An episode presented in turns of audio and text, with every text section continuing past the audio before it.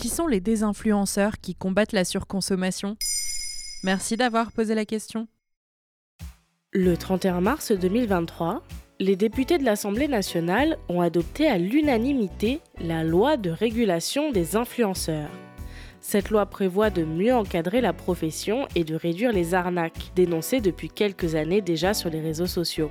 D'ailleurs, nous vous parlions déjà dans un épisode de Maintenant vous savez d'influenceurs aux techniques marketing douteuses, dénommés un flux voleur par le rappeur Booba. Mais outre les arnaques et le manque de transparence sur les partenariats, les influenceurs sont, pour certains, aussi responsables de participer à la culture de la surconsommation en agissant comme de véritables panneaux publicitaires humains. Alors, sur Instagram et TikTok notamment, on voit depuis quelque temps fleurir de nouvelles personnalités qui se présentent comme des influenceurs.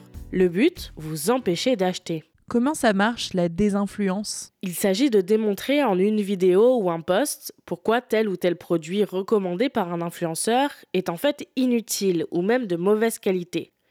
Il y a de tout. Fast fashion, cosmétiques, appareils électroménagers.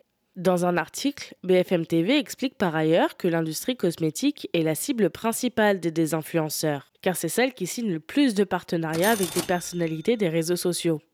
La désinfluence permet notamment de lutter contre un nouveau fléau de la surconsommation associé à la fast fashion, les microtrends, littéralement micro-tendances. Ces tendances mode qui gagnent en popularité très rapidement, puis disparaissent aussi vite qu'elles sont arrivées. Cela nous pousse à acheter des vêtements que l'on ne va finalement que très peu porter. C'est donc aussi une démarche écologique. C'est effectivement le cas pour certains des influenceurs, qui mettent en avant les méfaits de la surconsommation pour la planète. Si on prend l'exemple de l'industrie textile, d'après France Info, elle représente au total 1,2 milliard de tonnes de CO2 émises chaque année, ce qui en fait une des industries les plus polluantes. Par ailleurs, on les voit parfois faire la promotion d'autres modes de consommation ou de produits plus durables. Mais finalement, ce n'est pas une autre forme d'influence? C'est la critique principale faite à ces désinfluenceurs. Ils utiliseraient ces méthodes pour être plus crédibles quand ils recommandent eux-mêmes des produits.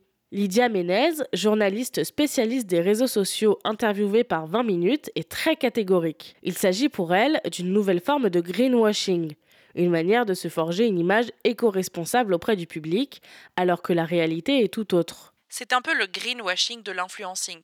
En déconseillant un produit, il donne l'image de quelqu'un qui ne recommande pas n'importe quoi, qui est honnête, une personne de confiance. Ça légitime leur position d'influenceur, ça leur apporte la confiance des gens. C'est tout bénéf pour eux. Alors, simple trend pour gagner des abonnés aux réelles démarches, l'opinion reste partagée. En attendant, le hashtag d'influencing a dépassé les 300 millions de vues sur TikTok. Difficile de faire le tri entre les opportunistes et les engagés. Voilà qui sont les désinfluenceurs. Maintenant, vous savez.